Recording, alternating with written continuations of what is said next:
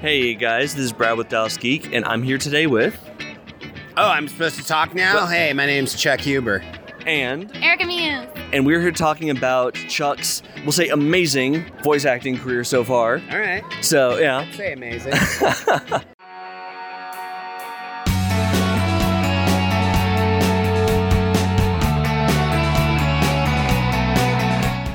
with everything from Tokyo Ghoul to Assassination Classroom, all the Dragon Balls, and just so, so much in between. It seems like you've covered the full spectrum almost for the big animes in recent years. What's been your favorite?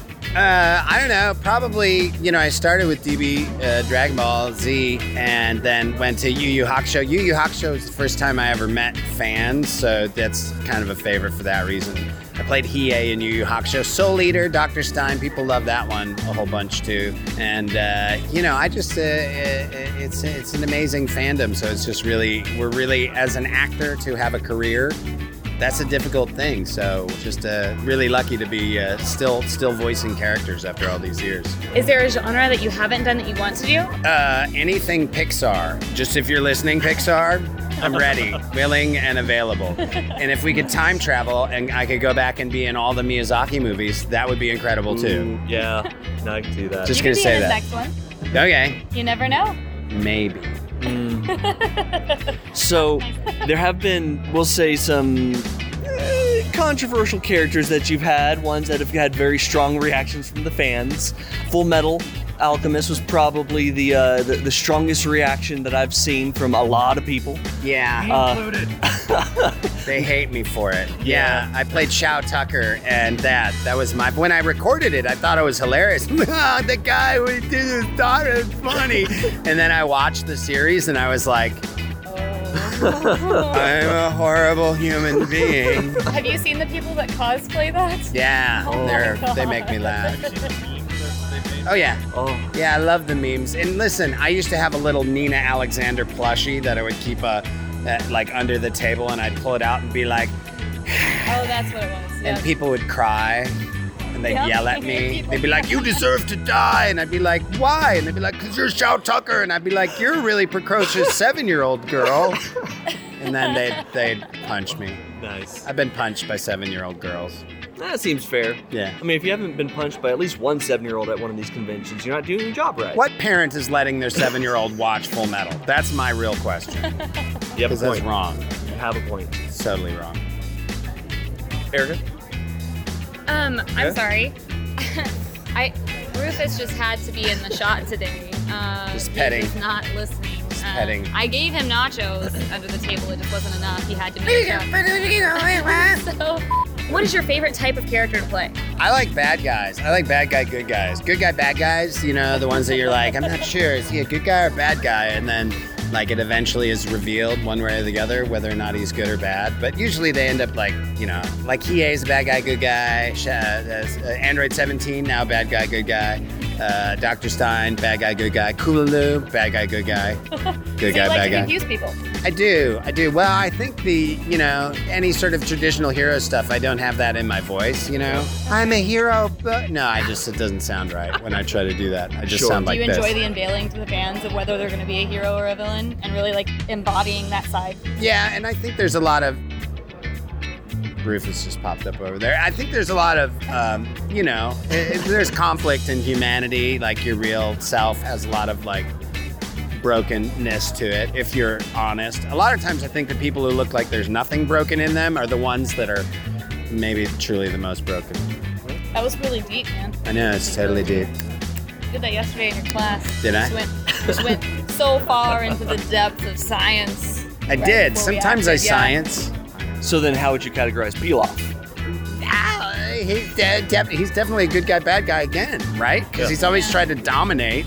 But I just, it never works out. you know, he just never can quite make it happen.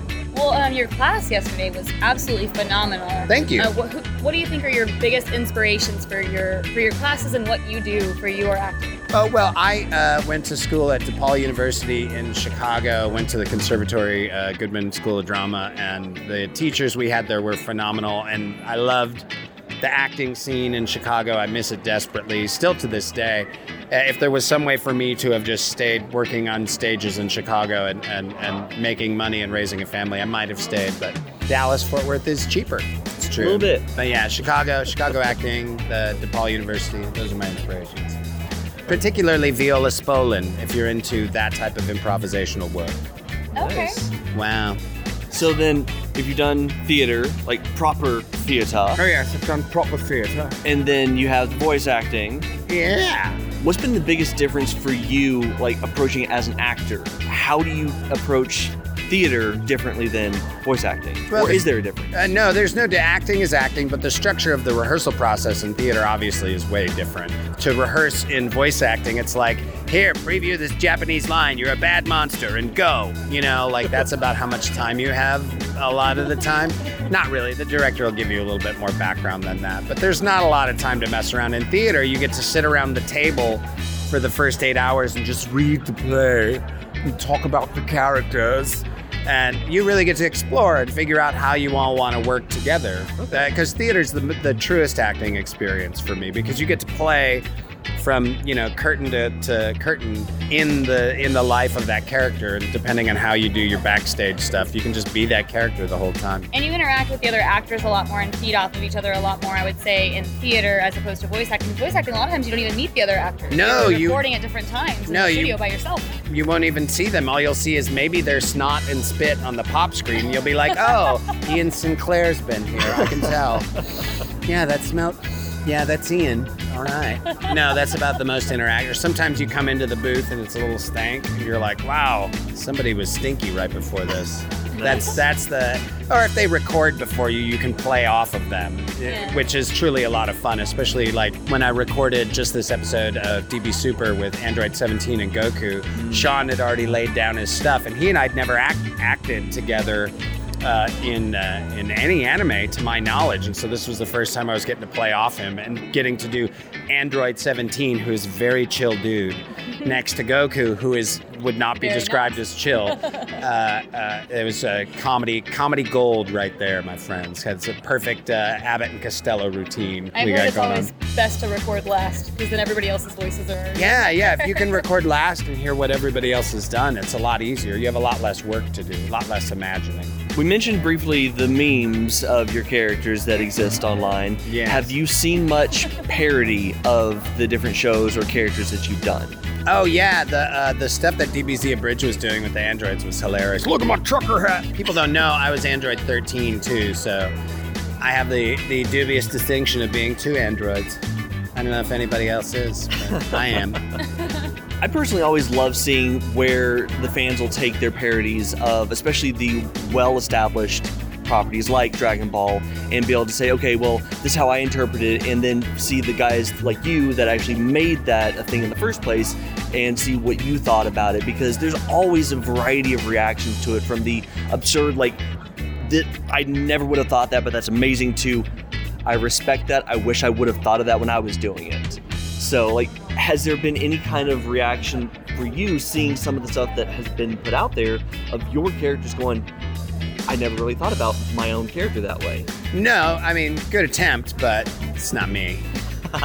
Nice. Very nice. He did them all correctly the first I did. I time. did them perfectly. I don't know what the problem is. I do everything perfectly. Just ask me. Just don't ask my children. Well, I mean, is anybody's children really a fan of their parents' work, though? No, Oh, Honestly. Not really. Usually not. Although my kids, they dig it sometimes, some of the stuff. I caught my son watching My Hero Academia.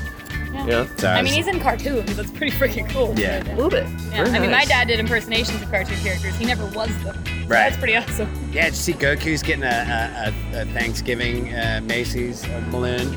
Oh, Really? wow. yeah. No way. Big time. We're big That's time not now, gonna give him people. a big head or anything. we're, No. we're, Sno- we're, S- we're Snoopy big time here. That's how big time we are, like Snoopy. That's awesome. It's true. Um, is there anything else you'd like to tell us about any uh, recent projects or upcoming projects that you'd like people to check out, or any website that you'd like them to go to to see what you're working on? I got a movie coming out, uh, I think over Christmas, called The Harrowing. Okay. Oh. Uh, amazing uh, horror film made by my uh, friend John Keys and Matt Tompkins, Wolfclan Productions, Highland Mist. It, it should be. Uh, it's fun. It's a good one. I won't spoil it, but you get to see me right off the bat. Is that the one where they said grab the gun over there and run over there and the helicopter? No, behind that you was and that was a it's different like- one. That was a okay. different one. Just checking. This one, I That sounded there interesting. there was gunshots in this one too, but I, Okay. it wasn't that that.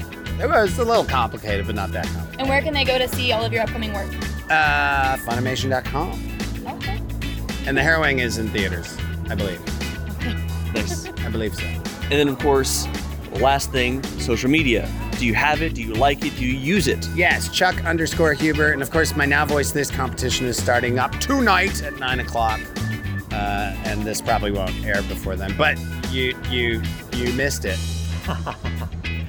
Very nice. Eh, Well, if you're interested in checking out any of Chuck's work, and I highly recommend that you do, Yeah. uh, the links will be down in the description below. So go check him out, show him the love, and until next time, this is Brad with Dallas Geek and Erica from Scarlet Muse Yes.